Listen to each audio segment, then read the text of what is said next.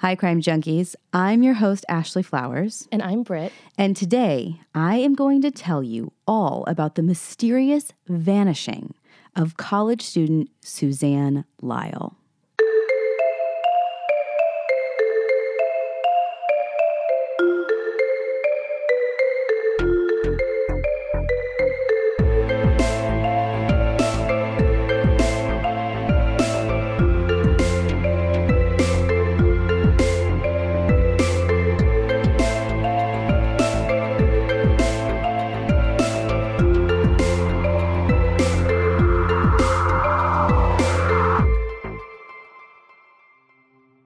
Our story starts in the state of New York in 1998 with 19 year old college student named Suzanne Lyall, and all of her friends and family called her Susie.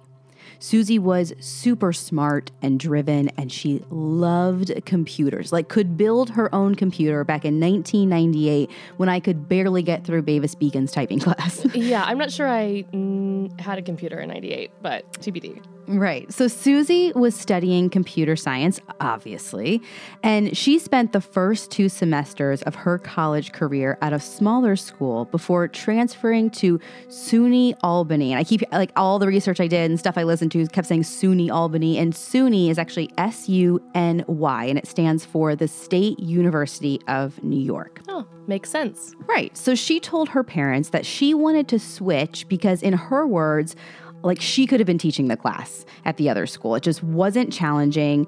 And she's like, I'm going to school not just to check a box, but I actually want to learn something. Now, her parents believe this, but they also suspected that maybe she was moving because she also wanted to be closer to her long term boyfriend, Richard. Now, before they were a couple of hours away, but since she transferred to this new school, they would be just about 10 minutes from one another. Now, Susie and Richard met in high school when Susie was just 16 and Richard was 17.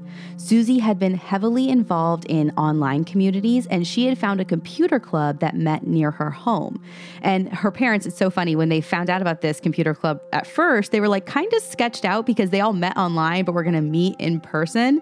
And they're not loving the idea of her going to meet a bunch of people like IRL that she met online. Um, yeah, that's kind of still a thing to be afraid of.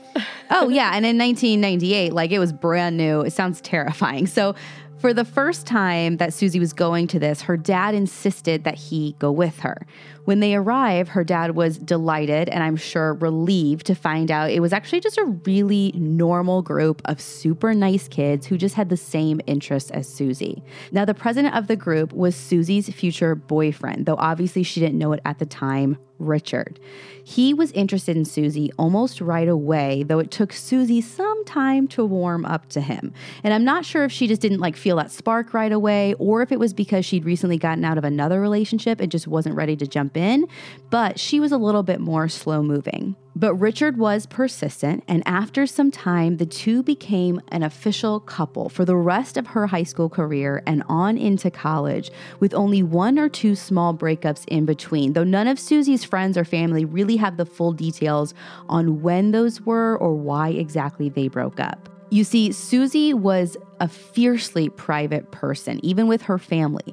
She was sweet and kind and happy most of the time, but she also had a very deep and introspective side, as seen by some of the poetry that she left behind. She would write about questioning herself and her place in the world and say that nobody ever really knew the whole her. Now, I think that people read a lot into this. Was there something wrong? Was she depressed? And I didn't know her, so I can never say for sure. But what I can tell you is, as somebody who was also a teenage girl, brooding teen was like my default setting. yeah, I can actually vouch for that statement. yeah, I like I get the deep introspective thinking. I was always way more dramatic than I ever needed to be, but at the time it always felt very intense and very real. So I can see how she was this happy person on the outside to everyone, but also had this dark side and I don't think that changed the fact that she maybe still could have been a happy girl, you know what I mean? Oh yeah. I mean, like you said, you were maybe a little bit dramatic growing up, but You had a great life and a great childhood. It didn't change any of that. So maybe she showed that side to Richard, maybe not, but she kept it from a lot of people and also kept from them the ups and downs in her and Richard's relationship. As far as her family knows, Susie is really liking her new school, really liking her new classes, and in early March of 1998, they know that she's preparing and stressing over her midterms coming up, which is why they get this sinking feeling on March 3rd when Richard calls her parents and asks, Did you know Susie's missing? And her parents are kind of taken aback. Like, what do you mean she's missing? She's at school. And no, he says, I've been trying to reach her nonstop since last night.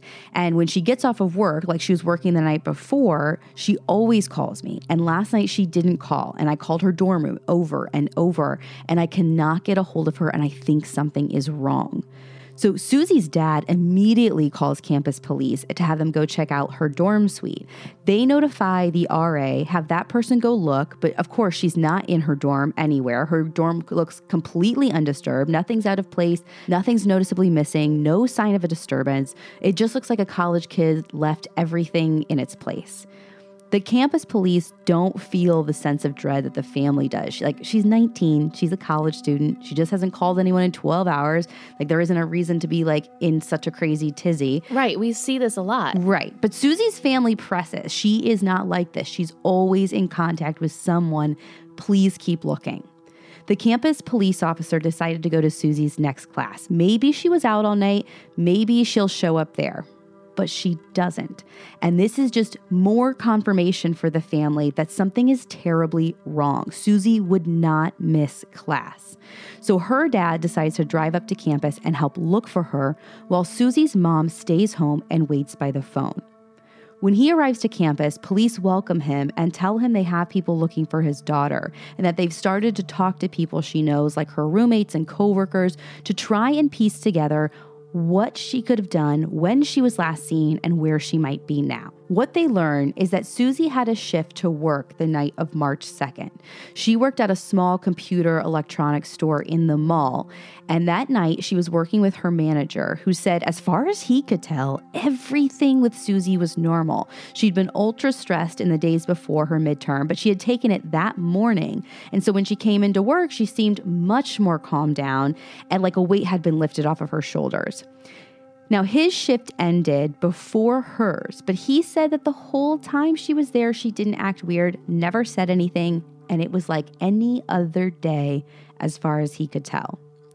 The night supervisor, who was still around when Susie left for the night, said that she left the back way out of the mall, which Again, I'm not familiar with this specific mall, but if it's like any other mall I've been to, the back way is usually a little sketchy, maybe not super well lit. There's always like a creepy hallway, always. Oh, yeah, definitely. Yeah, definitely not super populated, but police quickly learned that if something did happen to Susie, it didn't happen at the mall, even in this creepy like back way because they're able to track down the bus driver from the bus that Susie would have ridden back to her school. And he says, "Yeah, I remember her. She definitely got on the bus that night around like 9:20 p.m."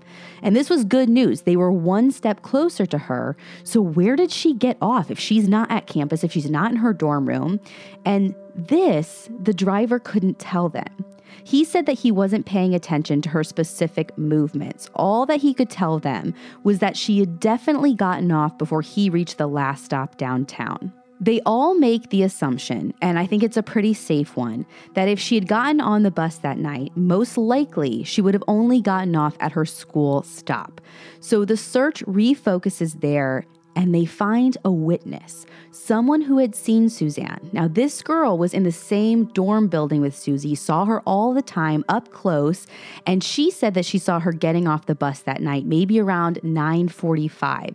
But she didn't pay attention to where Susie was headed or what happened to her afterwards. Like she wasn't expecting something bad to happen. She just happened to notice her and remembered that she noticed her.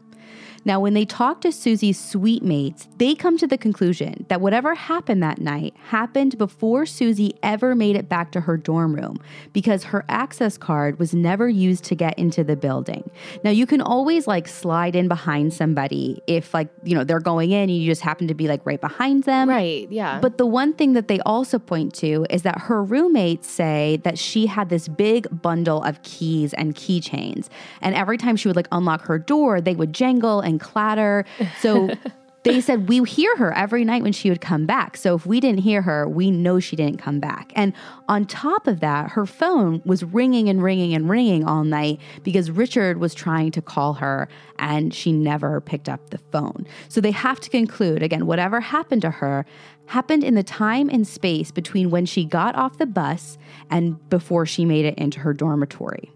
So while campus police and Susie's dad are trying to find any physical sign of Susie, remember how I said her mom was still waiting at home by the phone? yeah. So there were no calls coming in.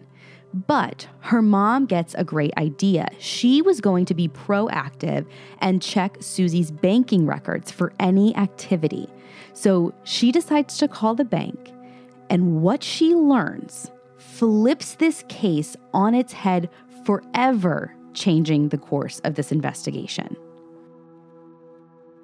So her mom knew Susie kept about $120 in her bank. If she went somewhere or did anything to break her routine, maybe she needed money to do it, and maybe her card transactions could give her a lead.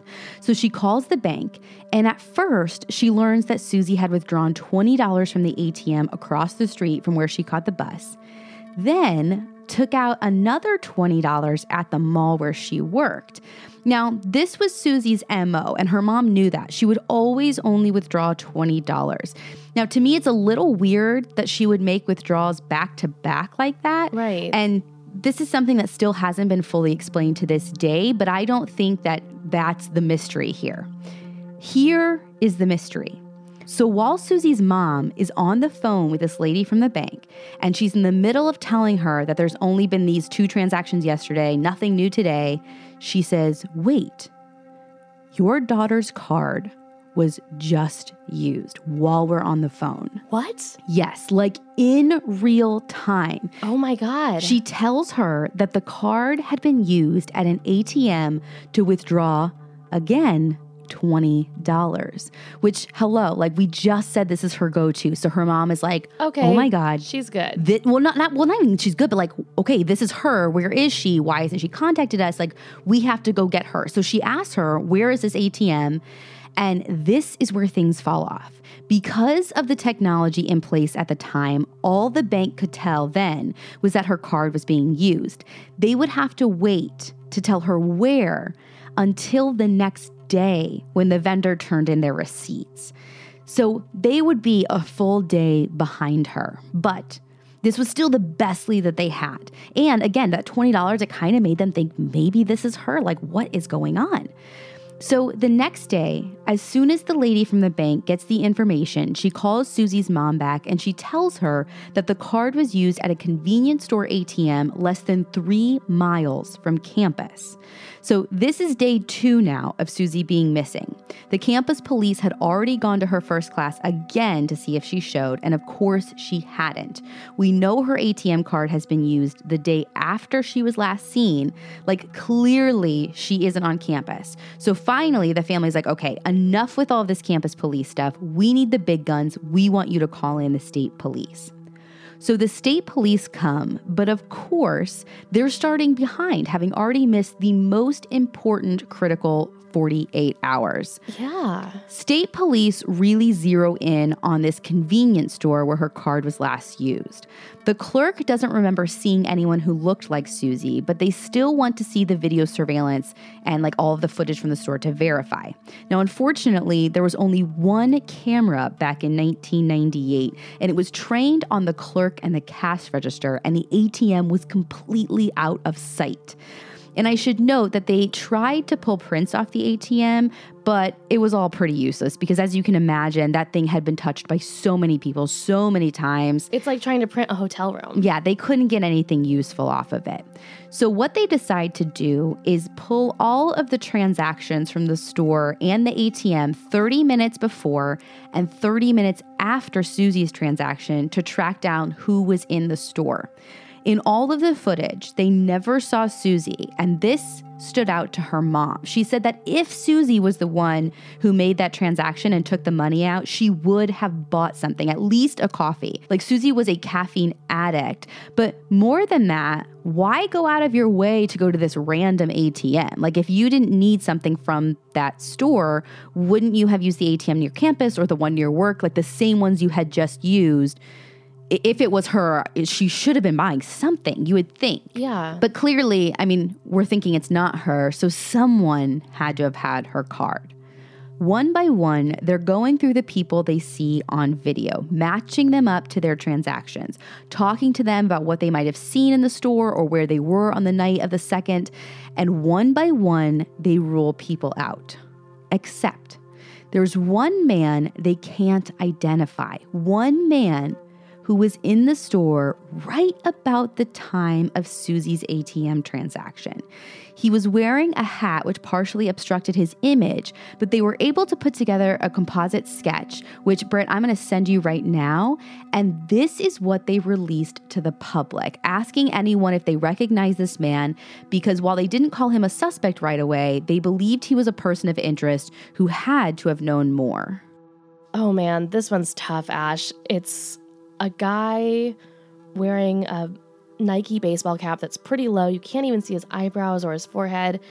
And it might just be this black and white sketch, but is there a chance that he's African American? He was an African American man. So we have to remember the only camera was over the clerk, like facing downward. So I'm surprised they're even able to like show this much of his face. They had to have been guessing on what his eyes look like. Maybe they got some like mouth, jaw, maybe a nose. Yeah. But I feel like everything else, like you said, from above has to be kind of a guess. Yeah. Or maybe they asked the clerk what he looked like because they're looking at overhead. And if you're wearing a Nike baseball cap like he was, it obstructs like the view. So they actually g- dubbed this guy the Nike man and they blast this image out to the public and wait to see if any leads come in.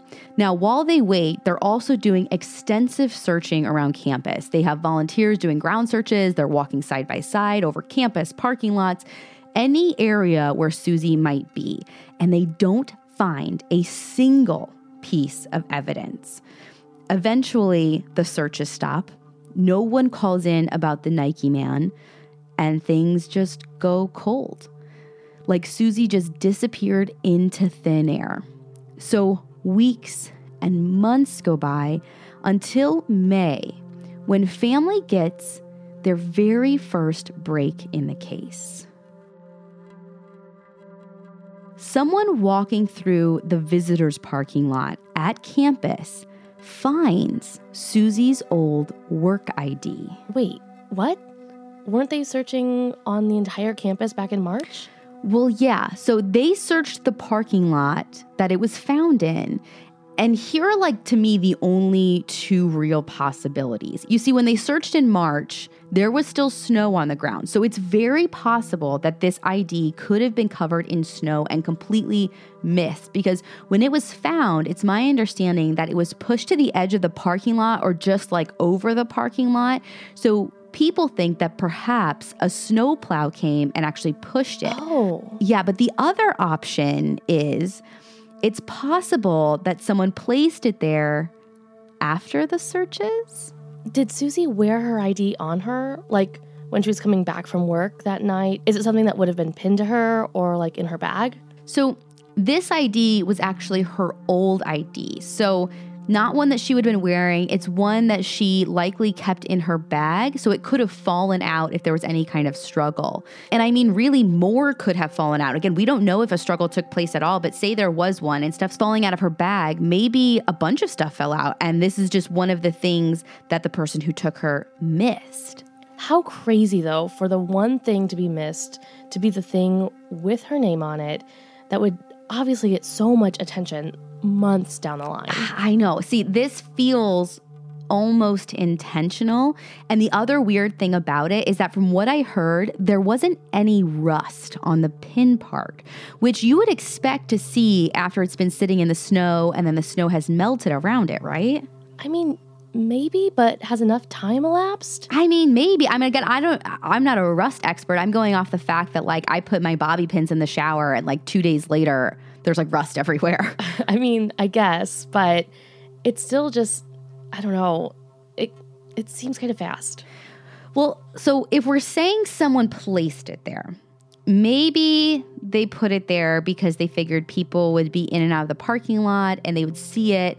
But if it was truly dropped there and then maybe there just was no rust on it, again, not rust experts here, that means that either Susie went into the visitors' parking lot that night, which wasn't on her way to the dorm, or someone grabbed her and took her to a vehicle that they had in the visitors parking lot.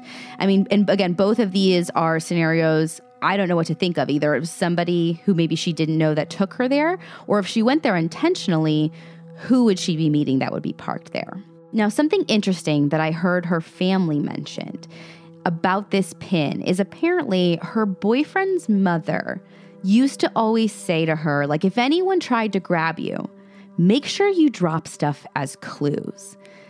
Like, I don't want to say go down a crazy person's rabbit hole and say, like, oh, the boyfriend's mom was involved or she knew. Like, this is very much something all of us crime junkies can relate to. Like, how many posts on our Facebook discussion group have you seen about safety tips of what to do if you're in X situation? So, oh, yeah. It just seems crazy. Like, maybe someone got her to go with them, like, unwillingly. Like, maybe, like, let's say they held her at gunpoint and they're like, follow me and was she able to kind of drop stuff and leave a trail? And this is the only thing that got picked up because it had her name on it. If it was like a pen, no one's going to turn in a pen. You know what I mean? Yeah, I guess. It just seems like, is this it? Did she have no other like identifying things that she could drop? No jewelry? Uh, I mean, she might have been wearing jewelry, but again, I mean, so say she was, that's what I'm saying. Maybe that wasn't totally found. Like if someone found a ring on campus, how many dumb college kids would just take the ring? No, that's a really good point maybe this is the only thing that she if this is what happened maybe this is the only thing that she dropped that someone is like oh crap i know that there's a girl missing with this name. This 100% fits the bill. Yeah. Right. So it's been like two months now since she was last seen. They finally have their very first piece of evidence. Unfortunately though it gives them nothing. They tried pulling dna they tried pulling prints and they get absolutely nowhere and they're back to square one now, during this investigation and in the ensuing months and years, tensions between Susie's family and Richard's family get pretty high. There has always been this cloud of suspicion looming over her boyfriend. At the time of Susie's disappearance, he was playing computer games with his friend, and his friend swears he it was him. Like he's like there's no way it could be anyone else. And they weren't talking at all. He's just telling by like the way he's like moving and playing. And I don't 100% understand this because I do not have the hand-eye coordination to make video games enjoyable for me. So I asked my husband who games a lot and he said totally. Like he can tell right away which one of his friends he's playing with. Like not based on the screen name, not based on talking, but just of like the moves of their characters and the things that they're doing. So I also believe that police checked out Richard's computer and they found it was in use as well. Now, a lot of people who still look at him suspiciously would be quick to remind you that he's the president of a computer club. He knows how to log in remotely with VPNs and whatnot. So, you know, it's one of those things where if you're looking for something bad, you can find it. Right. But it seems like police did their due diligence in looking at his alibi. I mean, but was their relationship going south or was it bad? Like, what motive would he have? So, Susie's family said that he could be controlling of Susie. Apparently, she tried to break up with him a couple of times, but he always talked her out of it. I found a news article from 2010 that actually said after she went missing, Richard told the family that he and Susie were engaged. And this is something that they never heard from Susie. So they just found it super strange. They, you know, obviously weren't super crazy about him, but they obviously they also didn't like raise any concerns and tell her to break up with him either when they were together. So they already had some weird feelings about him at the beginning of all of this.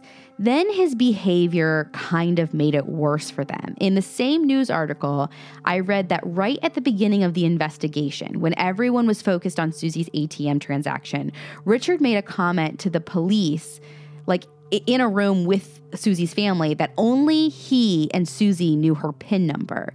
Now, I'm sure to Richard, he probably just blurted that out because he maybe thought, like, oh, it has to be her, like only her and I know it. Right. But in everyone else's mind, they're like, okay, way to make yourself look like suspect number one.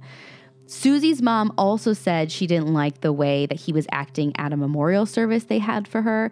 Like he, he, was either giggling or just kind of goofing off in the back, and she thought it was super inappropriate. So you can imagine Richard's feeling the pressure of everyone looking at him like a suspect. So he just shuts down. He gets a lawyer, won't take a polygraph, and really stops cooperating with police, which, listen, all the things I would do if people were coming at me. but of course, this only makes the divide between the two families worse. I mean, Richard was the one to call the next morning, and there were phone calls from him all night. Why call and make people look for someone if you're the one who made them disappear? Oh, I agree. His behavior is off, but he called like first thing in the morning. You probably could have given yourself some more time without making yourself look suspicious. Like there's some point where as the boyfriend you need to call and say, "Hey, I haven't talked to her." But the fact that he did it so quickly and that he was trying to get a hold of her the whole time makes me think that maybe he really was worried about her. Additionally, he and his family purchased a billboard sometime after her disappearance when the case seemed to be cold as ever. And the billboard basically was like, you know, had a picture of Susie, she's still missing, and also put up a picture of that Nike man asking the public to identify him, saying, you know, this man is still unidentified. We still need to talk to him. Please come forward with any information. So, although he didn't want to cooperate directly with the police, I think this was his way of trying to help and push the investigation forward. And his efforts do actually help. About a year after the billboard went up and the news outlets started republicizing the case, they find the Nike man. So they finally track down the Nike man, and he becomes even more suspicious as police learn about him. He worked at Susie's college, and he had a past conviction for rape and assault. Whoa, so this is like a very legitimate suspect. Yeah, but here's the thing police never released his name and never called him a suspect. Wait, what? Yeah, they interviewed him like six times, which to me is a lot of times to try and interview someone that you're saying isn't involved. Uh, yeah. Yeah, but they end up just letting him go and saying that he wasn't. So as in every case we talk about, I think the police know something big that we don't know. And they never really said, like, was he the one to use the card? Was he not? Do we know who did if it wasn't him? Like, I have so many questions around this man, but we have to let it go. Police want this case closed as much as anyone in the public does. So there has to be a reason that they vetted this man and said it wasn't him. And I don't know what that reason was. Maybe the guy had an alibi. Maybe they searched but couldn't find any physical evidence linking him to her. Or maybe they started to see what the public did that there were other cases that looked eerily familiar to Susie's. And maybe all of this stuff with the Nike man was a total fluke.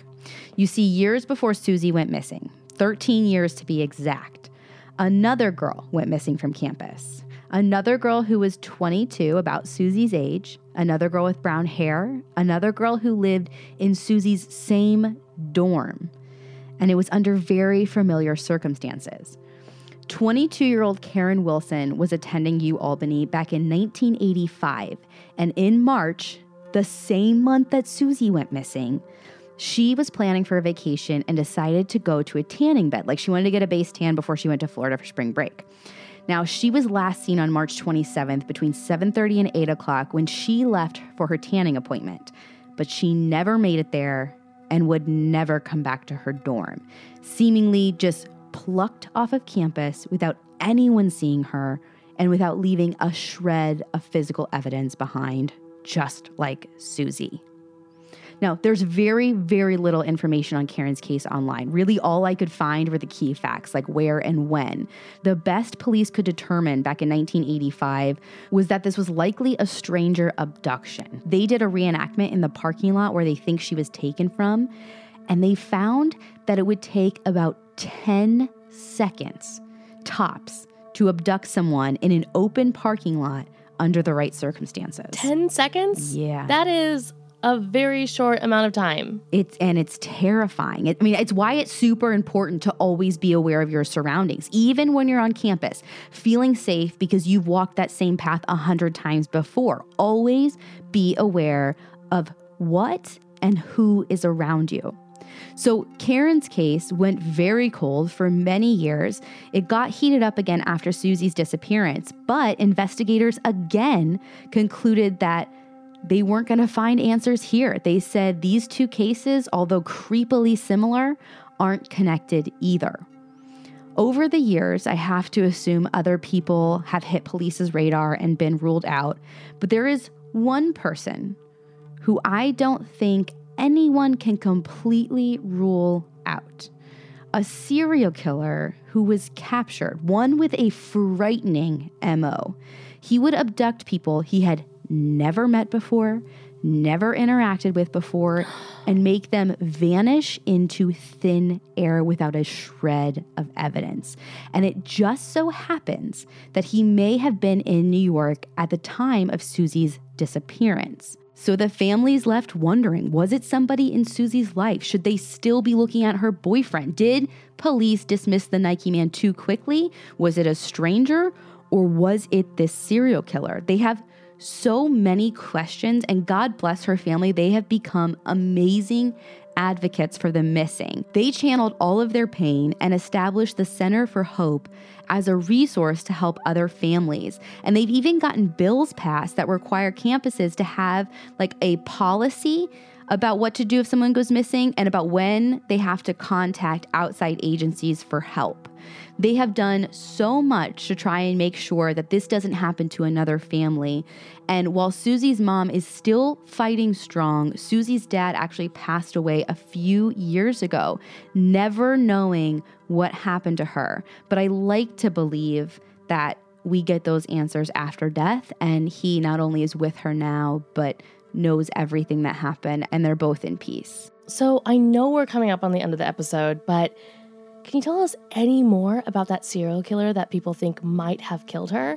I feel like I don't know how to even evaluate that as an option without knowing more.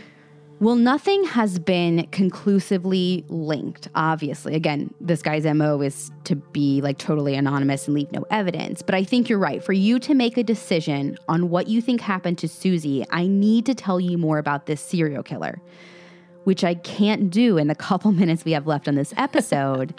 and which is why I'm going to do an entire episode on him next week. And if you can't wait for next week. For the first time ever, we're going to be releasing next week's episode a week early for our fan club members. So if you just have to know about it now, you can go to our website, crimejunkiepodcast.com, and click the fan club link to listen. You get next week's episode along with about 15 hours of additional episodes for $5. And I don't know if you guys knew this, but you get all of our regular episodes, like at least for the last like few months and on, ad free on there. So go check it out. Or if you're down to wait, we will be back next week to tell you about the serial killer who keeps coming up in Suzanne's case.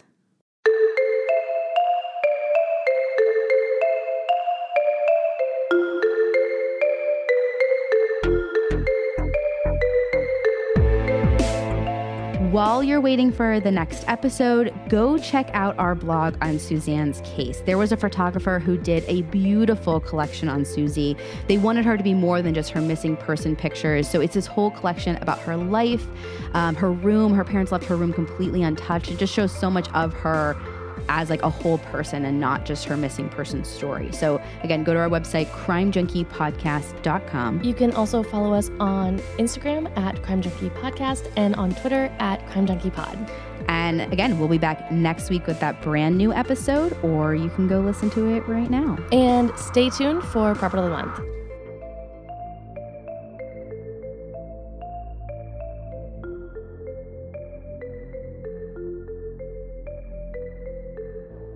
Crime Junkie is an Audio Chuck production. So, what do you think, Chuck? Do you approve?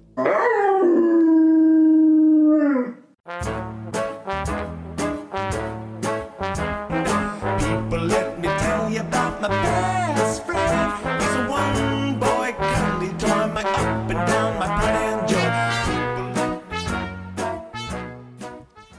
Okay, Ashley, are you ready for this month's Prophet? Yes, I feel like we haven't talked about a Pupper in months and years. And I mean, I guess there's been five Mondays this month, so it feels like so long. Yeah. So this is from our listener, Elise, and she wrote us about her pupper, Sasha. And I'm going to warn you now, it gets a little bit sad at the end.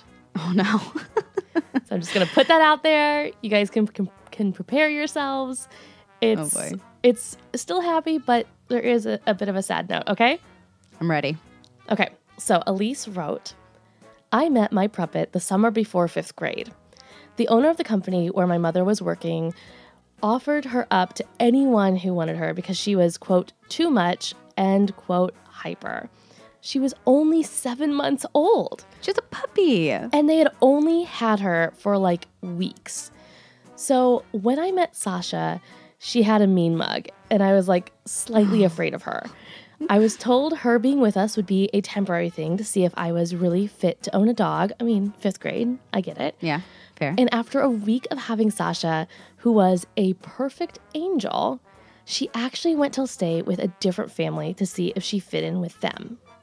Wait, why? I mean, her mom told her that it was a temporary thing. I'm sure it was just kind of like, let's see how this goes. I know she's great, Oh. but we this other family was also involved in the conversation. All right. Elise doesn't really elaborate. But here's the best part. Sasha peed on everything they owned.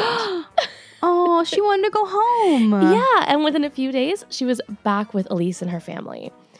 Sasha came into Elise's life when she really needed her most. Elise said, I had just moved to a new place. I was having a hard time making friends and was being really, really bullied.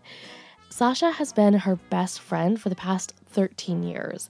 She went with her almost everywhere, and they were completely in sync.